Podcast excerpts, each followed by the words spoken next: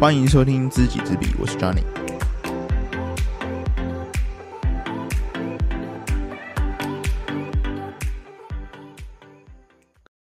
Hello，大家好，我是 Johnny。在节目开始之前呢，提醒大家一下，本集节目皆是我自己个人的观点，不构成任何的金融建议，请一定要做好自己的功课，Do your own research，not financial advice。各位听众朋友，大家好，欢迎收听知己知彼。今天是我们的第三集，我是 Johnny。啊，我们今天请来了一个非常重量级的来宾哦。那他的名字叫做 Ryan，Ryan Wu 吴冠宏，他是我币圈的启蒙导师之一了。啊，也是 Formodo Club 的创办人之一，生涯的故事非常非常的精彩。那我们今天先请 Ryan 打声招呼。耶，嗨，大家好，我是 Ryan，各位知己知彼，对不对？新节目，哎，我是不是新节目的算是第一位来宾啊？没错，没错，太酷了，很荣幸啊！今天来聊聊天。根据我知道 Ryan 的一些简单的背景哦，我这边跟大家介绍一下，他一是一个职业的德州扑克选手，在那之后呢，又做了网络行销，最近在币圈也取得非常大的成功。想要问 Ryan，嗯。最一开始啊，因为我知道你的时候是从 Raymond 的 Podcast 开始的，是去上他的课，对不对？那其实是在我念大学的时候。嗯，如果真的这样算，考不搞不好快二十年了，还不到二十年了，十十五可能，因为应该是零八零九，对，从那个时候，因为那个时候就是，嗯，我在念书的时候，其实在学校都在打牌。哎，你会打德州扑克吗？我只有玩过那个神来也乱飞。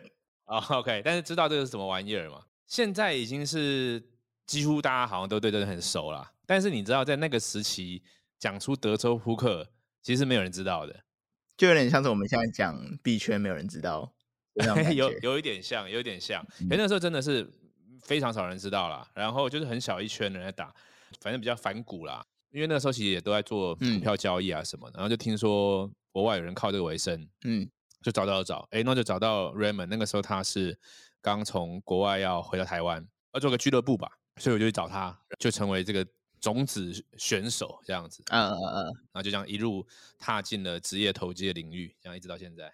所以你是本来就已经很有兴趣在打？我们那个时候就是这样嘛，跟三五好友在打，打了一年嘛。嗯，但是那就是打好玩嘛。对。因为那时候听说哇，职业的打这个什么一个月什么赚几十万上百万这样子，嗯，就很好奇嘛，所以到后面才真的认识到，所以后来其实也真的知道，就是所谓的职业的跟业余觉得自己很会玩的，那是天差地远，那完全是不同的等级。所以你在还没有上课或者说没有踏入职业圈之前，你们就已经有在就是真金白银的在打了吗？对对对对对，跟朋友玩。你做职业扑克选手大概做了多久？其实应该是这样，我们的职业分两个说法，一个就是说全部的收入都会靠这一个，然后另外一个层级是说，那我玩这个的实力有到可以赢钱，嗯，那在前面的可能七八年，几乎就 hundred percent 就是靠这个东西作为我主要收入，就是七八年过后呢，我就开始进入到网络行销，所以呢，打牌的比重就越来越少，越来越少，越来越少，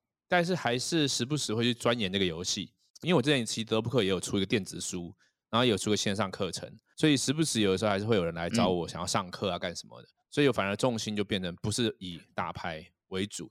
假如说以现在来说，现在如果要回到那种很对抗很强烈的职业游戏里面，那应该是打不赢。到一般的 game，就是一般大家喜欢玩的，就是三五好友一起玩的，那基本上我认为我对这个游戏的认知还是能够呃长期保持在一个正 EV 的状态。那那那是什么契机呢？就是让你。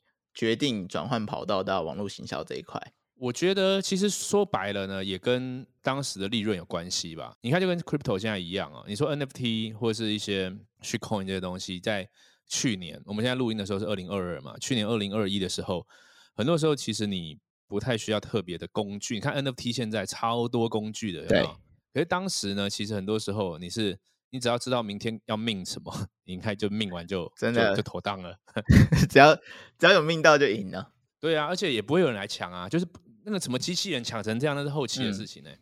那德州扑克也是嘛。那我我进到德州扑克已经算比较晚了，Raymond 是是更早的哈。那好像这二十年来看的更多，就是你的你游戏的这个水平呢，如果没有办法不断提升的话，它的环境是越来越艰难，因为它其实是一个复合游戏嘛，其实是零和啦，但是那个庄家抽水啊，就跟 crypto 交易所有抽什么之类的一样，哦，那是复合的。娱乐型玩家他上来玩，啊玩一玩，他总是输钱，后来就不好玩了嘛，就不想上来了嘛，那大家输着输着钱越来越少嘛，哦，所以其他的产业在有有有几段时间是越变越艰难。那越艰难，你就有几个选择嘛。你也可以说，那我去找，我去找比较好的环境打啊、哦。那个时候，反正我选择就是说，没关系，我继续去继续拼哦。但是其实它在后期的震荡哦，还有一些收益，就是开始开始变得比较没那么稳定。到现在也是一样啦。之所以我们会接触到 crypto，然后 NFT 的东西，就是不管我当时是在做什么，我都是一直保持一个开放。就像那个时候，就有人说：“哎，你会打牌打一辈子吗？”而我就觉得，当然不会啊。可是我会做什么，我也不知道。但是我会一直保持一个敏锐度在最前线，去看说，那现在还有什么可能？我就是从那个时候认识 Gary V 的，你知道吗？现在大家都认识 Gary V 这个人嘛，然哦，因为 NFT 的关系。可是那个时候我就看到 Gary V 的影片，我就觉得哇，好像这个 就是怎么样销售啊，网络行销这一块，好像很酷诶，好像有很多我不知道的事情。这样我就慢慢套，然后从从那个时候开始去录一些什么自媒体的东西。因为那时候 Gary V 就是说什么记录大于创造哦，所以你就是。YouTube 就开始录就对了，然后 Podcast 什么都弄就对，所以我就那个时候开始学这一些东西。但是其实我一直以来我都觉得蛮难定义我，我说哎，我到底现在是做什么？我觉得很多时候都一个当下做很多事情，但是我觉得有趣的好玩的，嗯、然后对现在来说，特别是就是有意义的事情，那我就尽量会做。所以也很难定义说，我现在就是一个什么 NFT 玩家吗？还是 Crypto 的什么交易者吗？好像也不是这样子。反正有趣的事情、有利润的事情，那，都会去尝试。OK，因为我自己也是这样，我你知道我跨了超多组的嘛，我一开始是文组，然后再跨到几，你说高中吗？对，我高中是文组，应该说我高中曾经待过呃理工科，也有去过文科，然后大学再考机械，然后最后再转职工。哦，你职工是研究所转的？对，研究所转的。然后而且我研究所的时候是读自驾车的自动驾驶的，然后出来以后。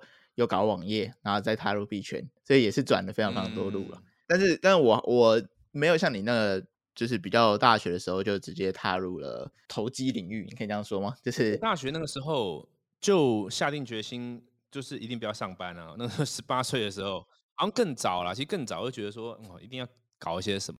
我其实一开始考上是考上台大土木。我是三类组的，我是念就是要念生物的，可是我就是考，我就我的第一志愿是台大物理啊，哦，但是反正没有考好嘛，然后后来考台大土木，可是念好像一年不到，我就觉得说，这个好像我也不知道念这个毕业我要做什么，就对我来说啦，不是说不是真的这个系哦，就对我自己而言，我好像热情不在这，那个时候就看很多，当然就是看了很多人启蒙那个富爸爸嘛，看完就觉得说哇。好像不能上班呢，这样，然后就德州扑克，德州扑克，那后来还是想把台大念完嘛，我就转系，转到台大经济，所以我是三类考二类，然后跳到一类，啊，跳到一类文组，但是又把它念毕业，可是过程中全部都在搞投机的事情。OK，所以你一天班都没上过？没有啊，没有，那那就是自己当家教那个嘛，那也是自雇者啊，没有没有去传统意义上的上班。哦哦，OK OK。嗯，接下来我们聊一下最近的币圈好了。刚刚是介绍 Ryan 嘛，这个人我也蛮特别的。我现在讲一下，就是我现在的状态，我觉得已经不太能定义我自己算是一个币圈玩家了。其实我脱离那个战场有一段时间，我最近都在帮项目方执行一些工程上面的问题，应该很忙。对啊，很忙啊，超级忙。但是现在我我觉得我们的角色也慢慢从前期的。就是所谓的 crypto player，就我们在找正 EV 的决策点，然后去玩啊什么什么的。很多人开始，这也是 Web3 的美好的地方嘛。每个人都有自己可以发行 NFT 的时候，或者是 launch 一个 NFT 的 project。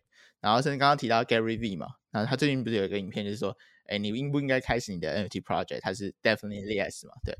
然后那个时候我我我其实心里也会想说，我某一天我要出我自己的 NFT，、嗯、然后去对。那把个人品牌这件事情做起来，或者是怎么样的？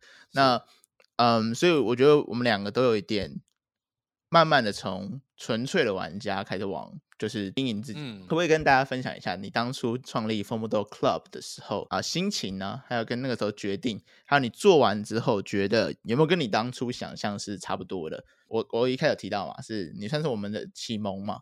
那个时候我其实刚踏入币圈，就你们就发了。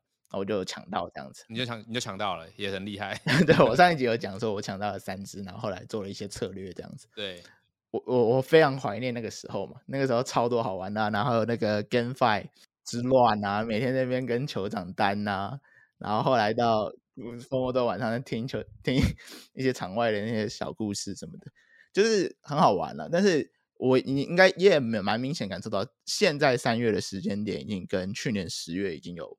非常大的改变了，我觉得，对，已经事情变很多。那还是先请 Ryan 从啊当初创立的那个心情来聊起，还有最近是不是你经营下来觉得感觉怎么样？我觉得这有很多话题可以聊。我想到几个点了哈，也没有什么特别的先后顺序。就是像我们十月、十一月那个时候有很多人可以玩，然后到后面呢，它的 NFT 市场或者 GameFi、BR 链上面的 GameFi。呃，史币或者是这种 土狗游戏啊，这个没落啊，然后到现在三月，市场经历过一些变化。但是其实呢，我就想到什么，我就想到，其实我去年我跟 Remy 开始玩的时候，算是就是比较投入那个时期，应该是二月开始，去年的二月啊。那二三月、二三四月那个时候，我们其实也是玩了各种链上面的，那时候是做 DeFi 的土狗矿比较多，哦还有很多 Shitcoin，我是很喜欢玩死币的人。那那个时期也是一样，觉得哦，每天都一直在追新的要 launch 的东西，就接到那个五一九了嘛，哦，就是一个一个大崩盘哦。那五一九下来之后就冷清了一阵子。那那个时候我没有马上去接触 NFT 啊，我还是在找很多 DeFi 的项目。那个时候在呃 Polygon 上面玩比较多，然后慢慢慢慢的到呃，我应该是七八月开始玩 NFT。然后弄一弄弄一弄，然后十月底的时候我们成立 FOMODOG。但是我先回顾这东西为什么呢？是因为我觉得它其实市场它本来就会有一个节奏感在里面啊、嗯。像那个时候三四二三四月的时候，那个 Shitcoin 非常火，很多的 EV 都很高。可是一个五一九之后，哎，又变了。但是那个时候如果说我们太沉溺在那个情绪，就是说，哎，哎，这个东西市场现在已经不好了，那个最最好的时光已经过去了。其实。就没有办法赶快再看到下一个 NFT 的故事哦，所以我觉得我感觉现在状况也是一样，就是在完全竞争市场，它的利润一定是随着玩家的进入，然后 EV 越来越薄哦，所以这也是为什么我觉得 Alpha Group 其实不是一个很好的方向。但是现在我们看到的状况应该是说，本来 NFT EV 很厚这些位置呢，都越变越薄的状况下，它肯定还是会有下好几个故事出现，可能会叫 NFT，可能会是 NFT 新的玩法。也可能是一个完全新的故事。那我觉得这种时刻其实保持弹性是比较重要的。如果说我们很快的已经被他磨掉我们的热情了，说啊这个差不多就这样子吧，可能没戏，甚至有些人就被磨掉热情就离开币圈了。哦，那我觉得就比较可惜。呃，刚刚这个事情我们这样讲完之后，就回到十月啊，十月二十四号的时候 launch。其实我们说概念很简单，我跟 Raymond 从我们从二月开始玩，就一直会做很多讨论。然后陆续有些身边的朋友会加到我们的小群组里面，那大家加入的时候都有一个反应，就是说哇，还好有加进这个群组哦，因为觉得嗯、学习就会很快哦。他不见得是说听到什么赚钱的消息，而是说呃有接触 crypto 人知道，有时候我们现在已经进已经在玩了，已经很熟悉了。可是对于没有在玩的人来说，其实是一头雾水啊。就是他到底要从哪边去搜什么关键字，然后怎样才对，好像没有一个没有一个 SOP 啊。哦，但是如果你到一个对的环境的话，成长比较快嘛。所以那个时候弄着弄着呢，然后我自己又玩很多 NFT。那其实 CyberCon 给我很大的启发吧，因为一方面是我跟人们这个群组，一方面是我那个时候加入 CyberCon 之后，觉得哎，如果说可以做一个 community，然后大家一起成长的话，我觉得那是很酷的事情。因为我自己早期录的很多 YouTube podcast 都在强调个人成长嘛，其实我是很相信。呃，成长这件事情就是正能量啊，成长啊，我是很买单这一块的哈。我就希望说可以把这些好跟大家分享，然后建立一个 community。所以在最早的时候，其实我们是用这种所谓叫做最小可行性产品 MVP 嘛？哎，对，MVP 没错，MVP minimum viable product 哈的形式极简创业啊，个人艺人公司东西也研究了好一阵子嘛。那我就去抓必要元素，有时候图是怎么一回事，智能合约怎么一回事啊，Discord 怎么一回事。然后我自己觉得我比较擅长的，我跟 Raymond 擅长不一样的地方哦。我们当然都是 Crypto Player 哦，但是 Raymond 在这种呃竞争的游戏里面，他更是专业。我自己是在这种人吧哈，人跟人的相处 Community 哦，一群人聚在一起的时候。它的一些化学变化，我是自己是比较关注这一块的。我们就各司其职，然后做很多讨论，就觉得说好，那我们怎么样赶快的把它建立起来。后来就是你看到的故事了，十月二十四号，对，Johnny 命到三只哦，然后后面呢一路上哈四波这样往上。那你说走到现在呢，跟我预想的一不一样？我觉得如果讲完全一样，那就是骗人的，因为很多东西它是边走在边调整的。我觉得像 Roadmap 这个东西，有的时候我们看到很多人为了卖掉。还有写了一堆 roadmap，可是说真的，那六个月后到底会不会发生这些事，谁也不知道。而且这环境在变化，那这个真的合约，呃，各种协定也是一直在进化嘛，大家也都在想各种方法来玩。有一部分是我我期待发生的事情，就是凝聚起了一群好的人。那，但是也有另外一块，是我不能说我没有预料到，而是说当人多聚在一起的时候，然后又有很多人是。大部分人是匿名的角色，在这个市场上跟你互动的时候，其实它就有各种状况出现。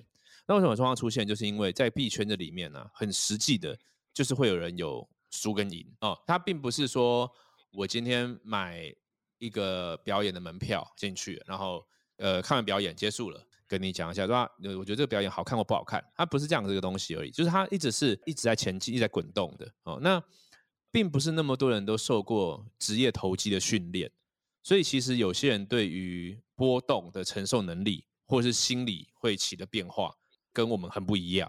如果重来一次的话，我会在更一开始的时候，把这个事情可能抓得更紧，可能门槛抓得更紧，可能把事情说得更清楚，或是让大家更知道哦，说其实 crypto 它的波动、它的投机性、它的风险是非常非常高的。其实我觉得这是过程啦。其实你现在看每一个 NFT community，你说像我们这样子一起成长的，或者说艺人类型的，或者是艺术，都是一样，都是每个 community 都会有人买进来之后不符他的期待，然后他就会可能他会 FUD，可能他会卖出，或可能会有各种可能。可是我相信那都是一个洗牌的过程，因为最终价值观一样的人会走在一起。我认为要经营一个项目长久是一个不容易的事情，我觉得它不容易，同时。我的意思是，我觉得他不容易，所以我很有信心。我觉得我知道他不容易在哪里，而我我觉得我的个性跟我的能力刚好适合这个不容易。越习惯长期思维的人，他越有机会把一个项目经营好。那如果不习惯长期思维的人，他在短期间他会很容易被情绪勒索，会被市场的风向带着走，或是会被自己的心魔击败，然后他就会在呃对自己的 community 做各种不必要的调整。那其实最后就变四不像，但是如果真的可以想长期的话，中间的小波动，波动不只是币价波动啊，包含着就是呃你自己的 NFT 的价格波动，还有情绪的波动，我觉得有长期思维的人都可以克服。所以承接你刚刚这个问题，我们讲个结论的话，就是大体上来说，我觉得这是一个很美好的事情。就是我也很买单 Gary V 的说法，就是你应该大家都要去做这个 NFT，只是说要把期待控管。对于群众的期待控管控管好，他的意思有点像是说，你就做一个 Mickey Mouse 出来，但是 Mickey Mouse 他他刚做出来，他也不用想象到会变成那么庞大的事业跟那么伟大的乐园嘛，对吧？但是你要先把这 IP 做出来，然后你把你的能量灌进去，决定要跟他玩一个 long term game，那么你就会成功。那我觉得这是必要的，因为你你不去做这个 NFT 哦，你根本不知道发生什么事，你在场外看，那根本感觉不到。但是如果你没有 long term thinking，你没有这种长线思维的话呢，我是觉得不能做。就如果说现在听到的节目的想要做 NFT 哈，你一定要想的很长啊，想的很长，不见得代表说我现在做出来的这个 V one 第一版的 NFT，它就要什么都很完美，嗯、因为你要长。你有看到 NFT，它有的时候是那个人先出了第一版，然后后来第一版不是很成功，可是他又继续玩，想一想，然后他出一个 V two，V two 呢就改正很多东西，然后最后把 V One 救起来，也有也有这种概念哦。但是不管怎么样，就是。要抛开那种捞一票的这种思想的话，我觉得 NFT 都是很很值得的一个尝试啊！嗯、我自己也很很高兴我们有做这个尝试，我感觉还有很多有趣的故事会发生。你可能比较少听我讲话，我是每一集 FOMO Dog 的直播都有跟的。所以刚刚的那一段很像，就是我在 FOMO Dog 听 FOMO Dog 直播的时候听你讲话一样。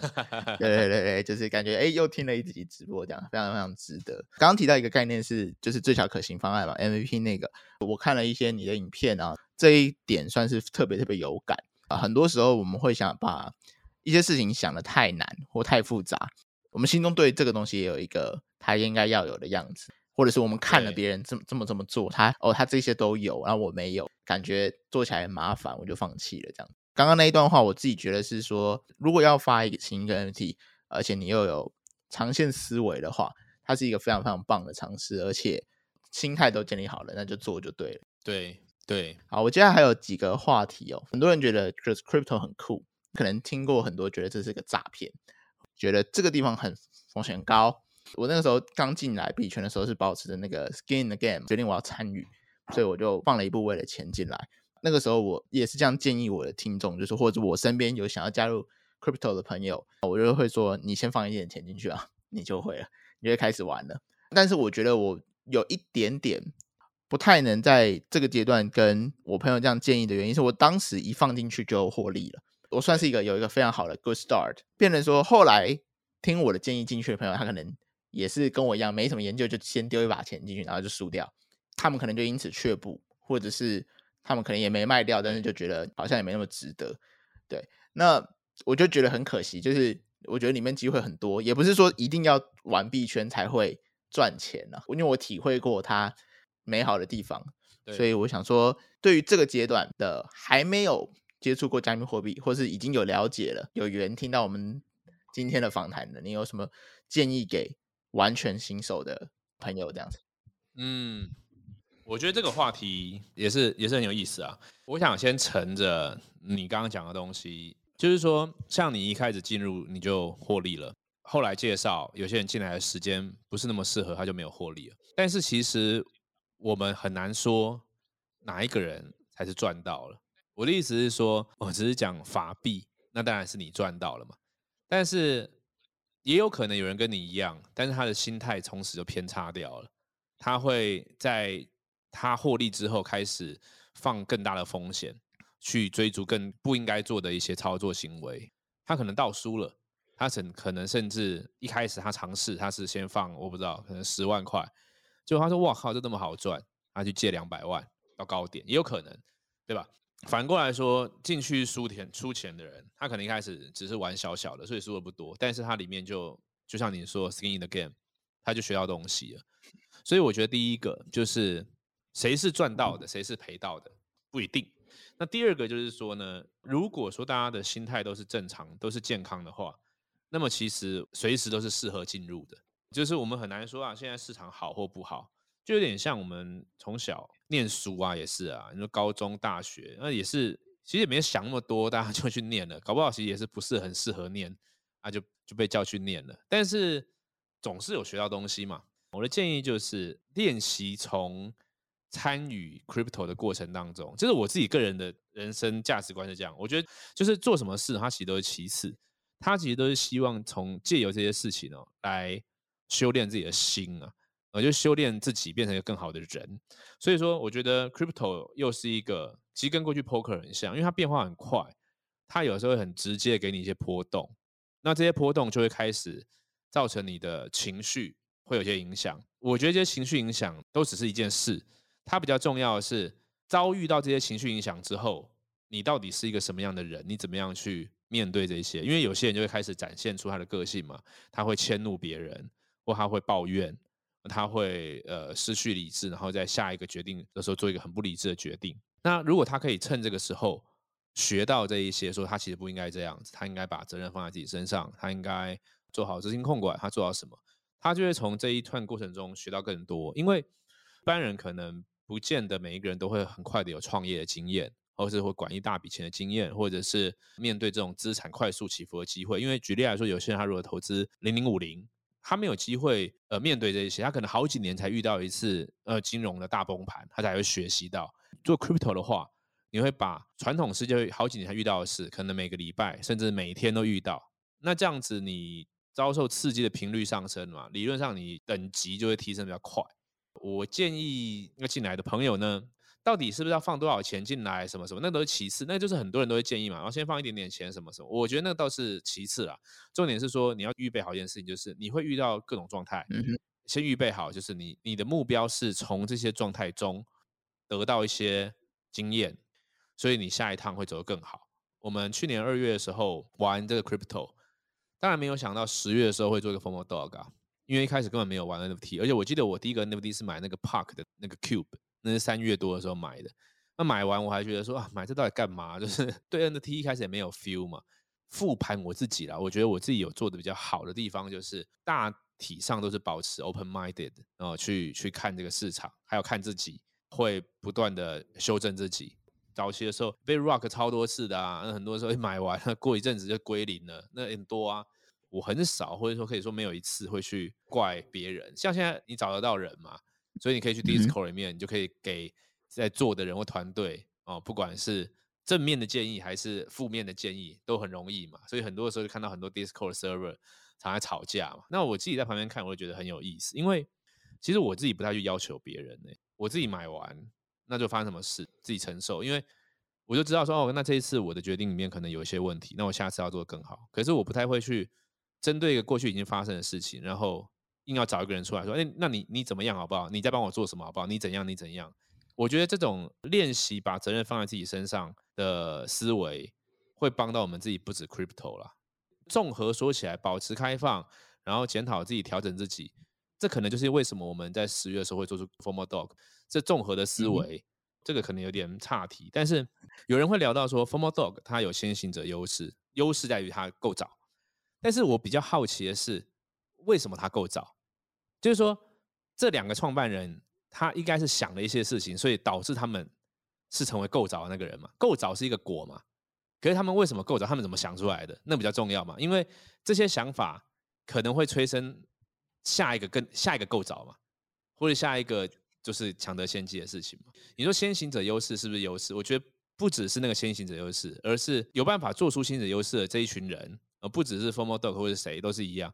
基底的思想是什么？我觉得去剖析那个，然后去学习那个，会让我们在 Crypto 或者是任何的领域啊都可以做得更好。这样有没有呼应一开始的问题呢？可能有可能没有，要讲有点抽象啊。应该是这样，是这种问题有的时候一开始。希望听到就是说，OK，那你应该要 什么风险控管啊，什么什么的，反正练习为自己负责，这个 crypto 就会很适合你加入。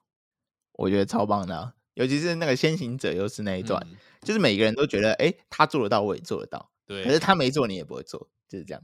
对呀，对呀，所以这个很很有趣，而听到别人发明完都觉得说，那这很简单啊。对啊，对啊，对啊。哎，讲到这个，做我们今天最后一个话题，因为时间也差不多了。我好像没有先跟你介绍我的那个节目的名字，就是知己知彼这样。我刚刚最前面有听啊，可是为什么叫这个名字我不知道。对，因为因为我自己是在 Crypto 玩家里面也比较特别啦，我们叫什么科学家或者资工的相关领域的人。那我一开始踏入币圈，还有一点就是因为我觉得这里算我的主场，完全是资讯工程的领域嘛，就是它本来就是一个密码学发展出来的东西。这两个资，一个是投资的资。还有一个是资工的资，资讯的资。这个地方就是你够了解这个市场，你也够了解自己的话，你就可以获得很大的成长。几跟比，不知道为什么这两个字很刚好符合那个我们最大的两个货币，比特币跟以太币。虽然几有点牵强啊。哦，对对对对，所以我觉得整个节目是这样子。那因为讲到资工嘛，我记得 Ryan 你有跟我提过，说你今年的目标可能是想成为一个科学家，或者是会至少有一点城市能力。对，没有错。币圈这个项目，或者是踏入了这个领域之后呢，你目前感觉到，如果你拥有城市能力，你第一件事情你会想做什么？你觉得怎么样配合你的过去的经验？就假设你有完美的自工能力之后，那你觉得最正 EV 的 play 会是什么？嗯嗯嗯，OK OK，我觉得这个答案呃一直在改变当中。我跟你分享，我其实在最早的时候，就是去年二月那个时候啊。想要找人合作，或者说我自己要学，我也有写信给国外。我看 YouTube 上面有一些在介绍这种城市的工具。那个时候很纯粹是想要抢史币的 launch，呃，就跟 NFT 的 mint 有点像。就那个时候就希望可以去 snipe 那种，它一把流动池放进去那一秒，然后就可以买。现在可能这种机会已经很少了，可是当时呢，有好几个，可能有超过十个，如果可以做到这件事情的话，那个报酬都非常非常高。因为 NFT OpenSea 它那个盲盒会有些时间落差嘛，当然我们知道后来用这个 Recontract 去看嘛，Token URL 可以去看到，可能它盲盒还没更新就知道它是什么。其实那是现在大家其实都很熟悉，在一开始的时候啊，这个盲盒跟它后面 Metadata 会有显示上落差这件事情，就我的体感上的感觉。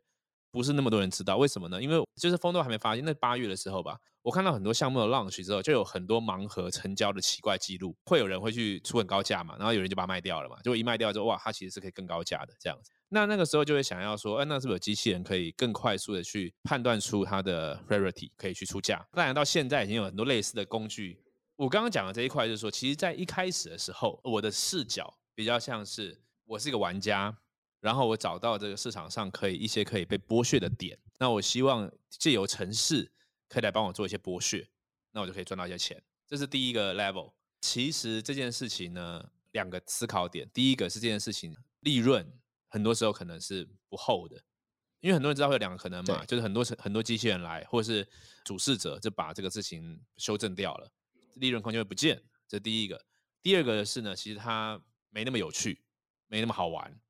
当然是找到一些不均衡的什么，然后当然赚到钱，那可能是吧。但是我觉得还好，我觉得那成就感而言可能还好。到后期的时候，又因为看到 Park 做一些东西，就我理解的城市语言了。语言那是一件事情，嗯、其实我在学习的过程当中发现，它里面很多东西，数学思考是逻辑的思考，有时候它里面有些艺术感，我自己的感觉。如果说我有这样的能力的话，我两个方向上我会想要去去探索。一个方向是，如果真的就利润而言的话，刚刚讲的那种攻击型的、剥削型的，我觉得比较没什么意思。比较有意思的，应该还是以创业角度而言啦，去找到这个市场上一个够大的痛点，针对它去设计一个极简的产品。就像现在的一堆 NFT 工具好了，如果我当初有那个能力的话，我可能会是最早写出来这一些类似工具的，因为。我们本身够早玩嘛，玩的够多，我们自己有一些 insight 嘛。自己要玩一些工具的时候，我会觉得哇，这工具哪边差一点？这工具这样子好像其实没什么 EV，所以我也想要设计出一些我自己的工具。这就是属于市场上够大的痛点，那它是可以比较可以 scale 上去的哦，它的利润啊是比较好。以创业角度而言，对你找到够痛的东西，然后去，我觉得有戏哦，这是一个，这是我会有兴趣做的事啦。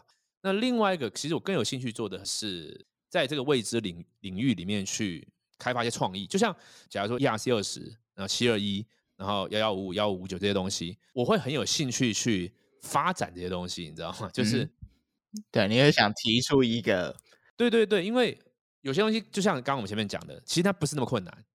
我我觉得很奇怪，就是我觉得很多问题，就像那个红豆七 R 呃七二一 A 好了，其实它看起来逻辑上也没那么神。